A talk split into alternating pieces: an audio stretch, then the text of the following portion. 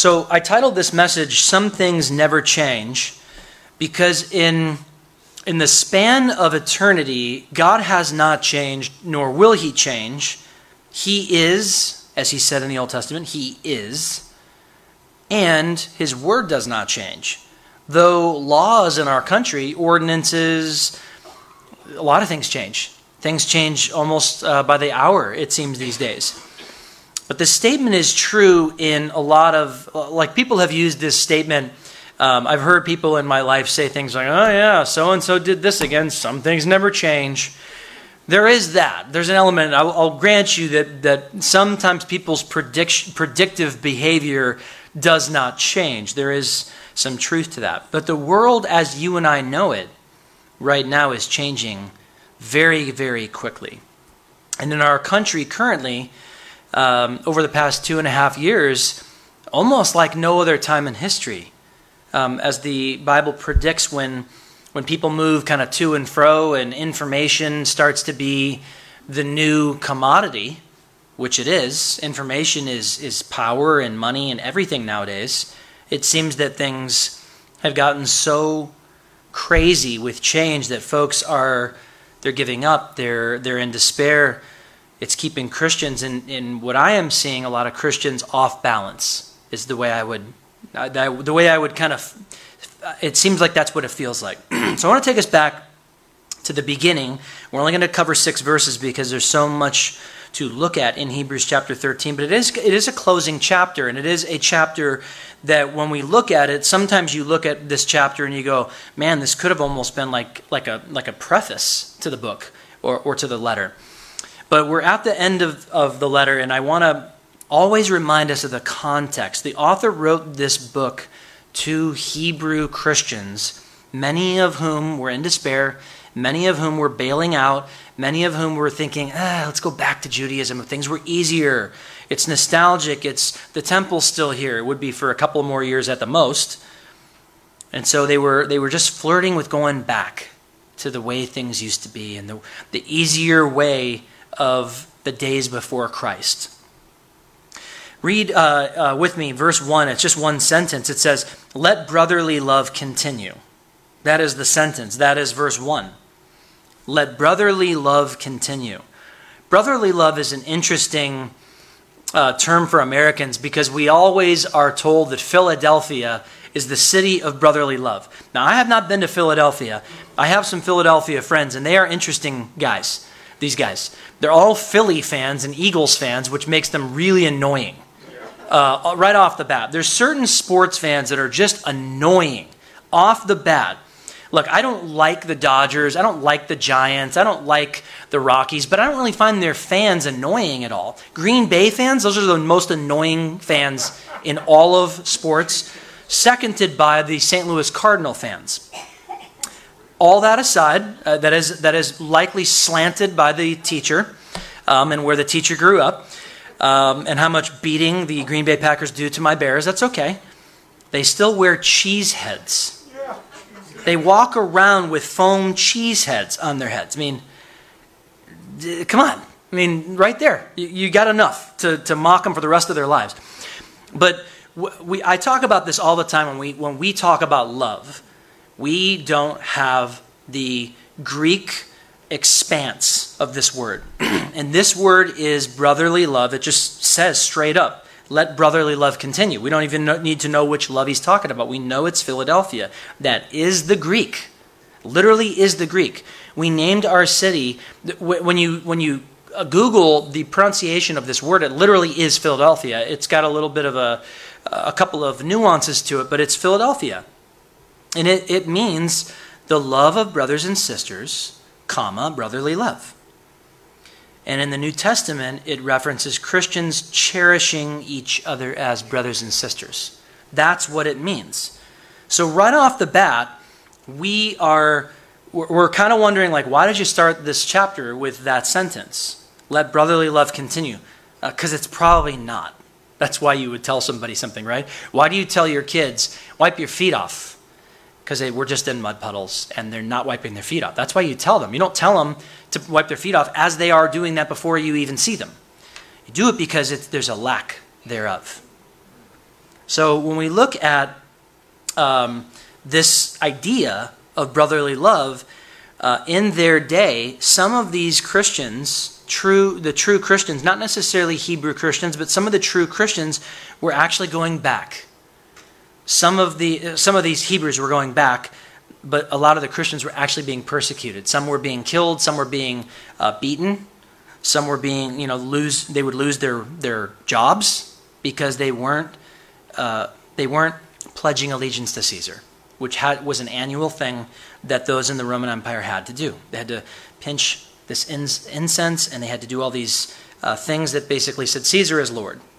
And Christians couldn't do that because they're not polytheistic, because they, they would say the Lord is the Lord, Jesus is Lord.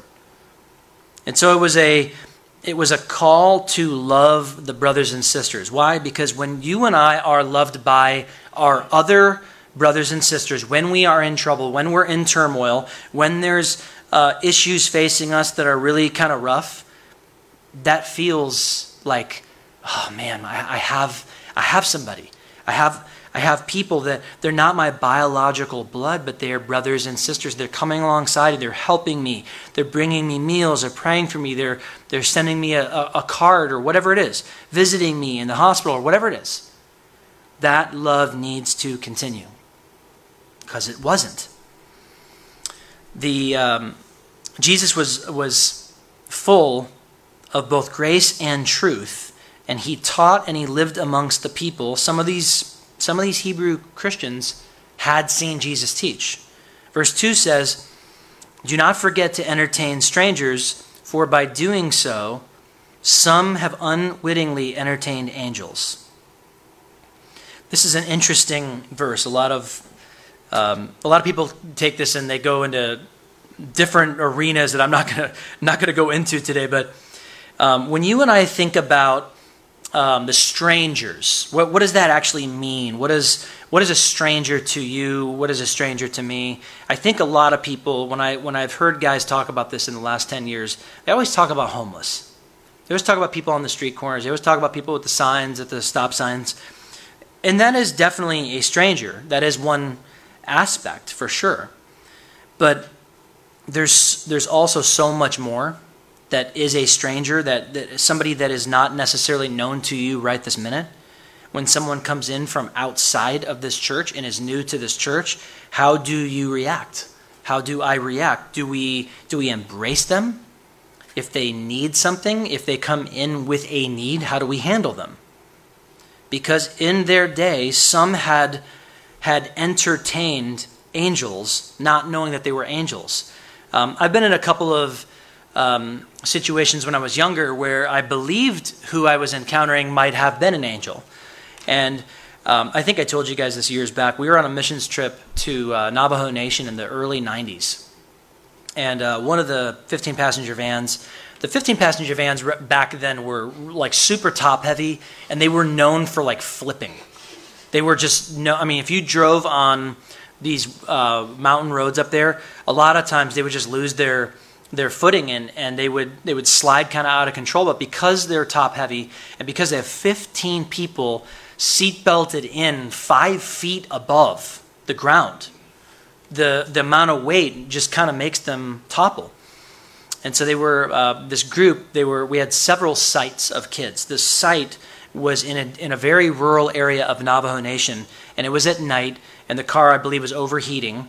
And they drove into this, uh, this patch with some of the desert plants, and underneath, the catalytic converter started on, it was so hot, it started a desert plant on fire. They're in the middle of nowhere. No one's around, anywhere. This guy walks up out of nowhere within minutes, throws a huge bucket of water on it, and walks away just walks out of nowhere into the middle of no back into nowhere and those types of things when you look at them you're like how could somebody know where we even are right now? And this is 90s no cell phones no early 90s uh, they had no phones they had no gps they had nothing. These types of things don't forget to entertain strangers. Don't forget to be brotherly love to all people. And, and on occasion, some of you guys have, have done this, and you didn't even know the person was a messenger from God Himself. Um, I wrote in my Bible a while back do not have a double life. don't be nice to certain people. And then other people, you're just like, I don't, I don't have to be nice to them for this reason and this reason and this reason. He said in verse 3 Remember the prisoners as if chained with them, those who are mistreated, since you yourselves are in the body also. Now, obviously, this is a call, clearly a call from Christians to other Christians, to the body, but once again, the double life thing is so.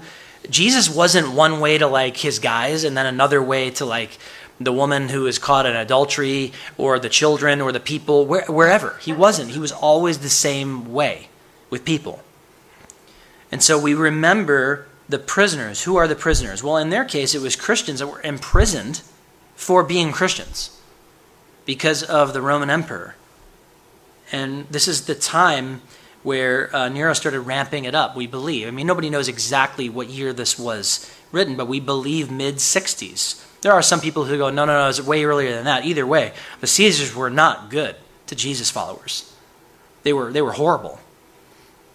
Rome was threatened by it for a million reasons. But one of them was they, they just couldn't take this, this spirit of Christ out of these people that before had been so scared, that before had bailed out on Jesus himself. So remember the prisoners as if chained with them.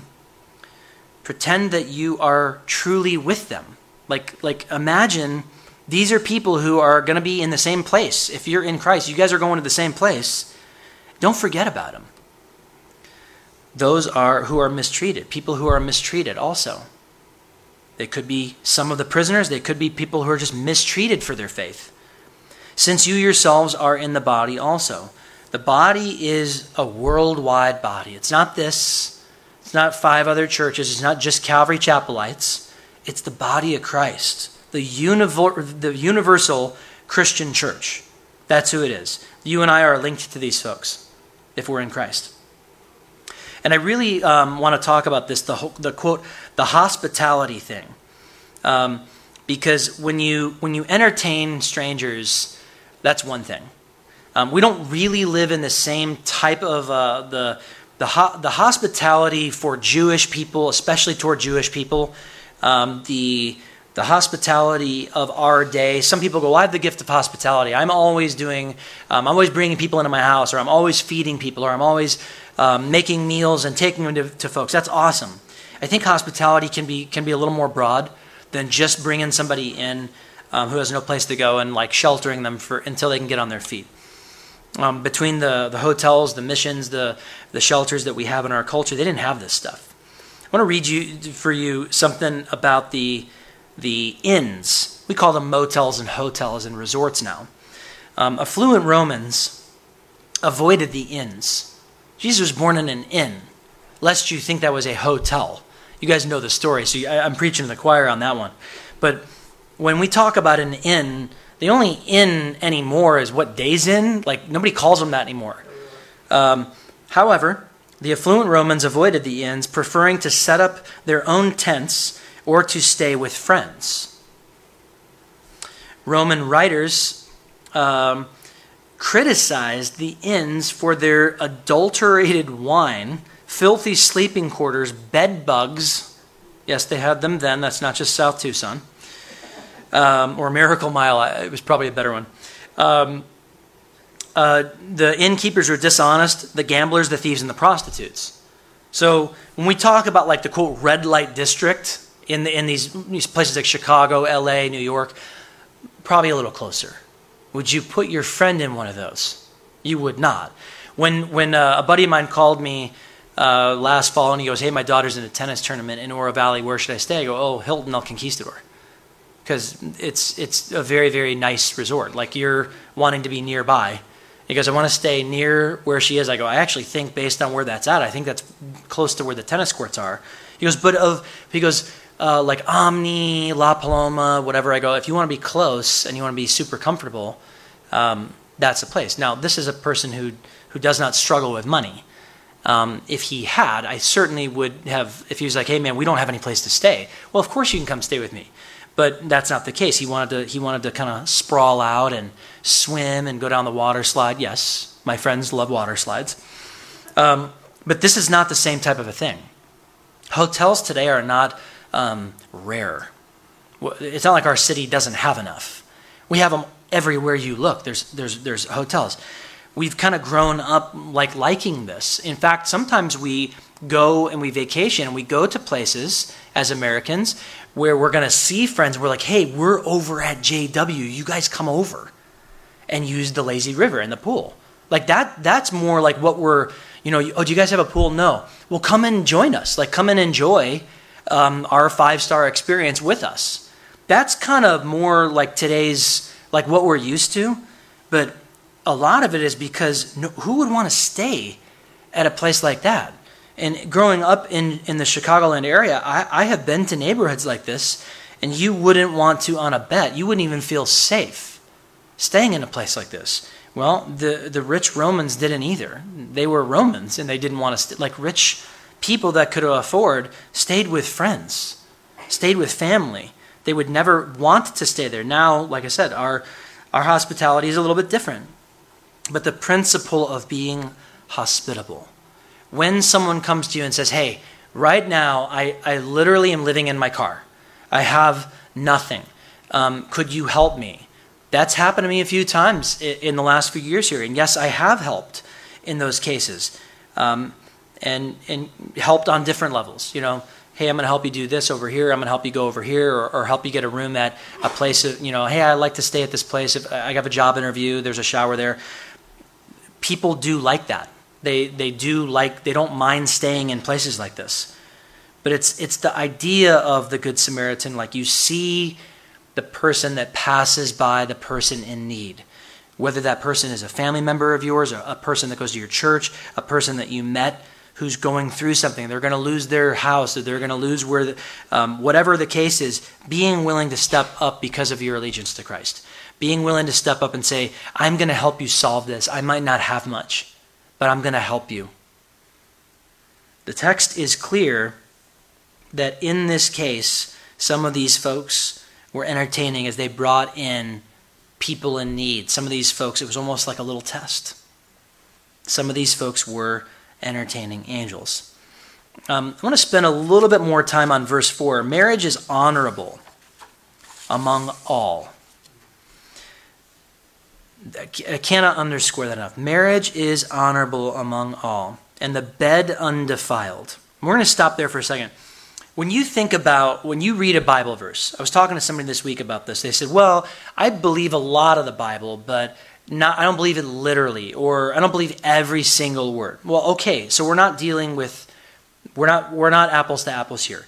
Christians, people that follow Christ, believe this is all God's word. All of it. You can't just delete passages of it. The way a cult starts is to find an obscure passage that maybe speaks to them, or maybe there's an angle they can play with it.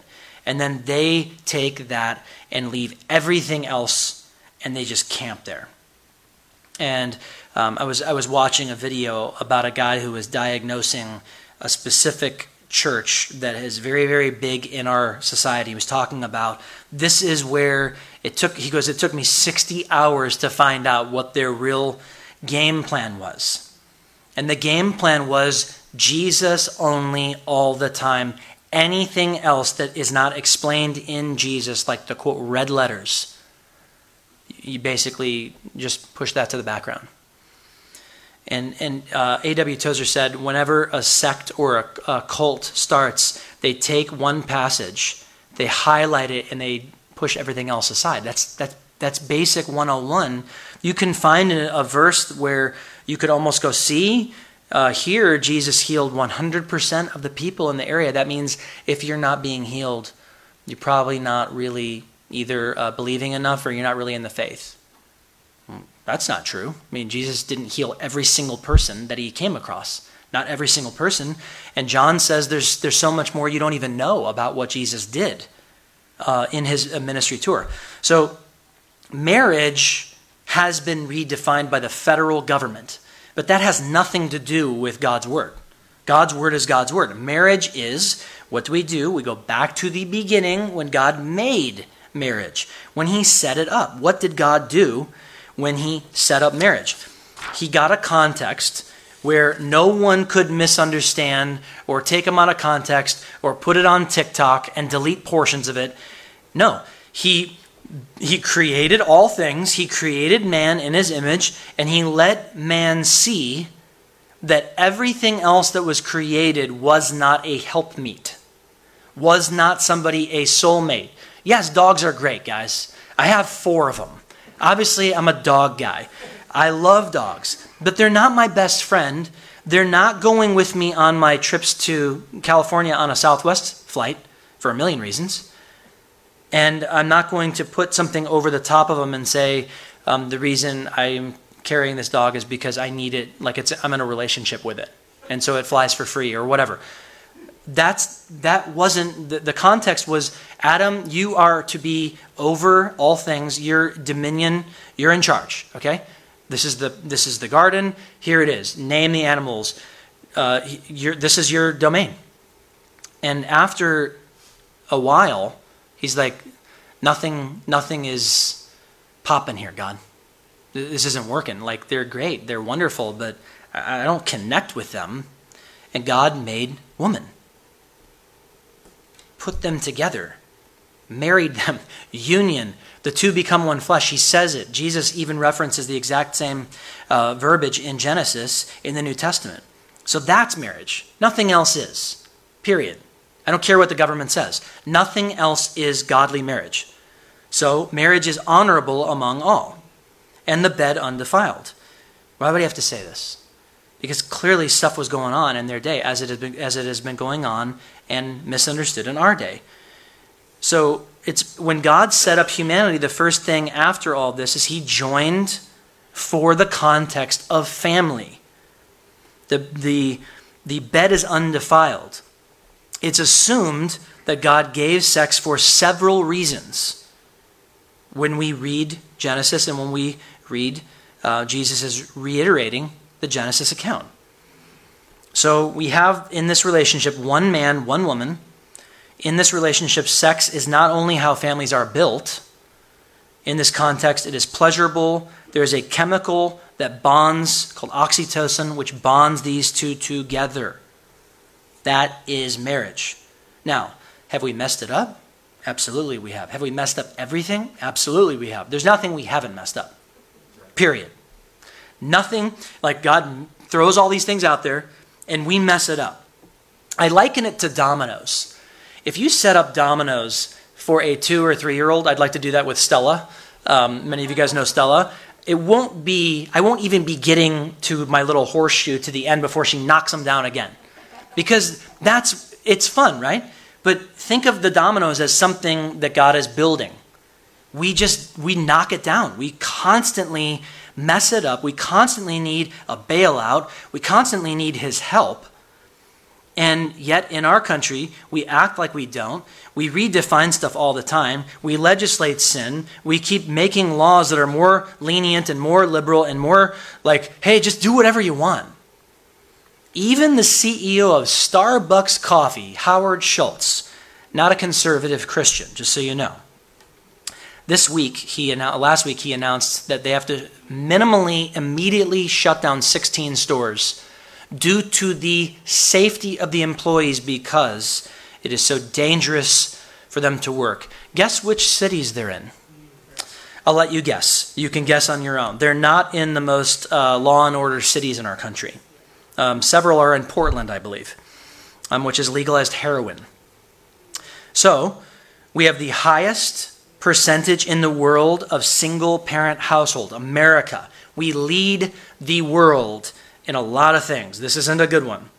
We misuse, pervert, and abuse sex outside of this union like it's our job, like we're paid to do it. That's what this country has between pornography and the sex trades, plural.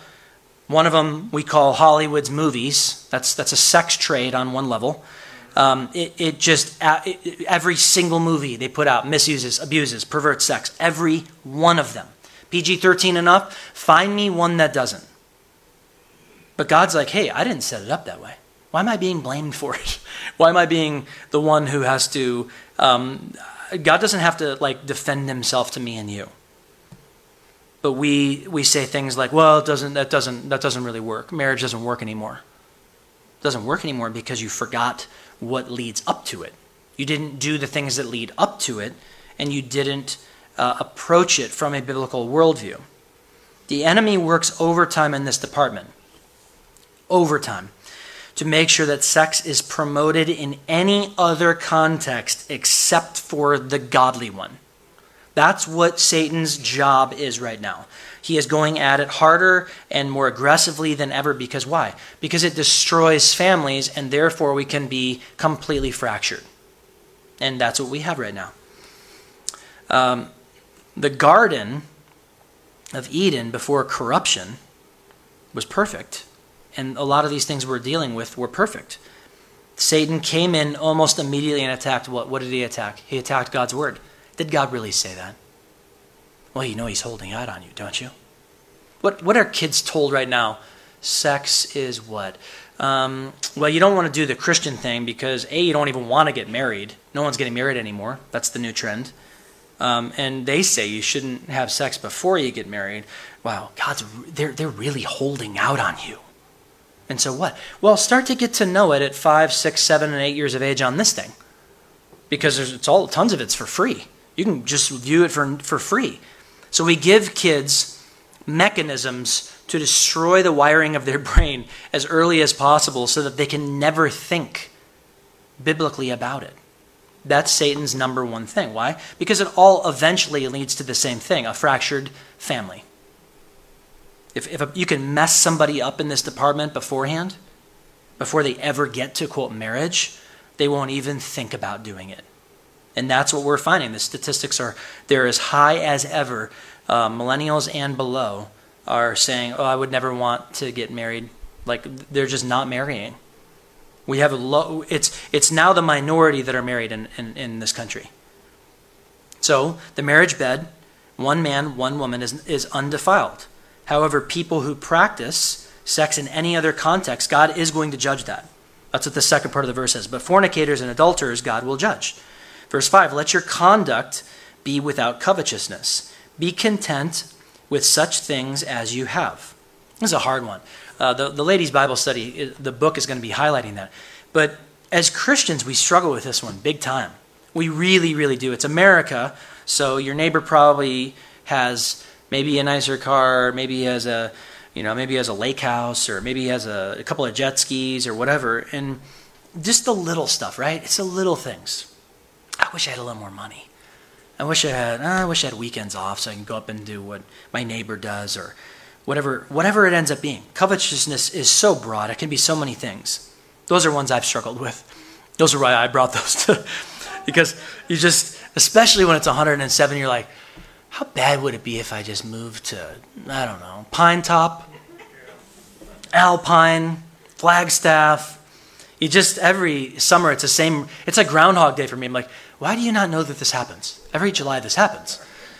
Um, some monsoons are a little better than others. This one's not been so hot yet, although I'm praying for a great week. I believe it will be. Um, but be content, Dan. Not everybody, except for San Diegans, enjoy 12 months out of 12 of great weather. Okay? If you want to pay a million five for a 300 square foot condo, that's fine. Just make the money somehow. And then we get into another loop of covetousness for me. Um, I've moved past all that. The dream of La Jolla. I've dreamed about it. Uh, and I've dropped it. But be content with such things as you have. Godliness with contentment is biblical gain. It is actual gain. Now, it is not world like gain. Satan's not going to be like, yeah, that's great gain. You know what? You being content and loving Jesus, that's great. He's going to tell you every other thing, the opposite. The enemy is going to litter you. I mean, you say something on your phone, you say something, and then you're at work, and then the ads of lake houses in Tennessee starting at 39 grand. Where did that come from? Well, you said something to somebody, and the AI that's inside of your, your device is letting you know hey, you can have this, no money down. Timeshares, uh, whatever it is. Be content with what your lot in life, whatever that lot in life is. Be content in the scheme of this passage, Hebrews and their, where they were living, how, how the persecution was about to ramp up like they had never seen before, it, it's not going to be much longer, guys. Be content while you're here with what you have, what God's given you. For he himself has said, I will never leave you nor forsake you. You have to be in a bad place. A lot of us sometimes can be in our the, the brain space to read that verse, which is out of Deuteronomy, and be like, what does that mean to me, really? I will never leave you nor forsake you. We, we know that Jesus said that to the disciples, but this goes all the way back to, De, De, to Deuteronomy that God said this to his people. I will never leave you guys. I'm never going to forsake you. Even though the government is gonna, the government's going to be coming hard for you, Hebrews. You have to make your choice. The very next book, which is called Joshua, Joshua said this. And he said, Hey guys, God is going to be your God. You have to live by this covenant. And if you don't, there's going to be a curse. But today, choose this day, which, which as he was dying, Joshua said, choose this day who you're going to serve. He said, I will never leave you nor forsake you. So you and I may boldly say, The Lord is my helper. I will not fear. What can man do to me? That's an interesting one. What can man do to me? They were struggling with what man was about to do to them. They were struggling with what man had already done to some of their friends. And so for us, uh, for this, you know, the passage is, it's almost, we're, we're almost out of this book. And we will likely finish next week, uh, God willing, the rest of this, this letter. But the concluding thoughts are the questions of the six verses. Do you and I love one another genuinely? If we don't, it's something to earmark down and talk to God about. Are we gentle and caring to people we do not know?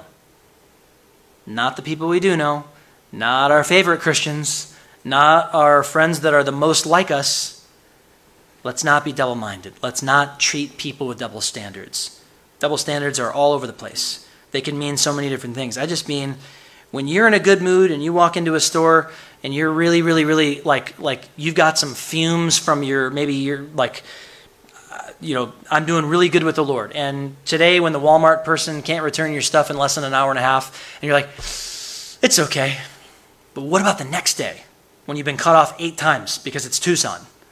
on the way into Walmart and you didn't have time to, to really set your heart on True North this morning and you walk in and that same person is right there, and you're like, why can't you guys do your jobs? Let's not be those people. Let's not be the double life people. Let's not be the, the, the two standard people. Are we gentle and caring to people we don't know? How is our conduct? Are we struggling with what's going on with others' fake book? Are we looking at what the neighbor just bought I got some friends on Facebook. I gotta st- I gotta unfollow. You don't know any of them. I promise you. I really gotta unfollow them. They're always on vacation. I'm not kidding you. They're always on vacation. They're all health coaches. They're life coaches. They all live east of the Mississippi. So don't worry. Once again, you don't know them. If you try and deduce by my friends, I'll deny when you tell me, "Hey, is it this guy or that guy?" But they're, they're, I know them. They're good people. I used to work with them in Chicago. They're, they're always on vacation. Every picture, all of their six children, half of them adopted, are all smiling.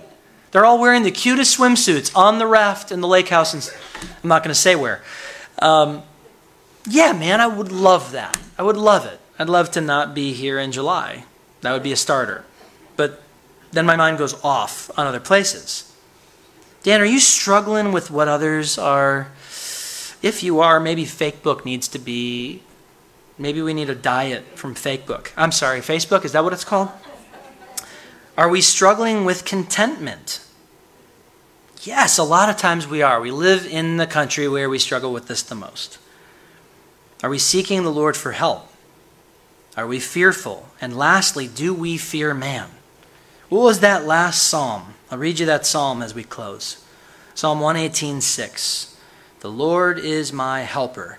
I will not fear. What can man do to me? If you believe the enemy and you believe what man tells you, you might fear him a whole lot. You might fear the, the world system a whole lot. But God said, Fear the one that can take both your life and your soul. Don't fear the one that can take your life and can't take your soul. The Lord is my helper. I will not fear. What can man do to me? Tons of work, tons of homework for us, I feel, this week. Let's pray. God, uh, as we look at these, uh, these verses, we know that these brothers um, that received this letter, these brothers and sisters were struggling a whole lot with going back to something a little less painful, a little less, uh, a little less uh, prosecuted, and a lot more comfortable. And God, sometimes uh, we fall into that that too in this country. Sometimes we don't open our mouth when we should um, because of the backlash that might ensue.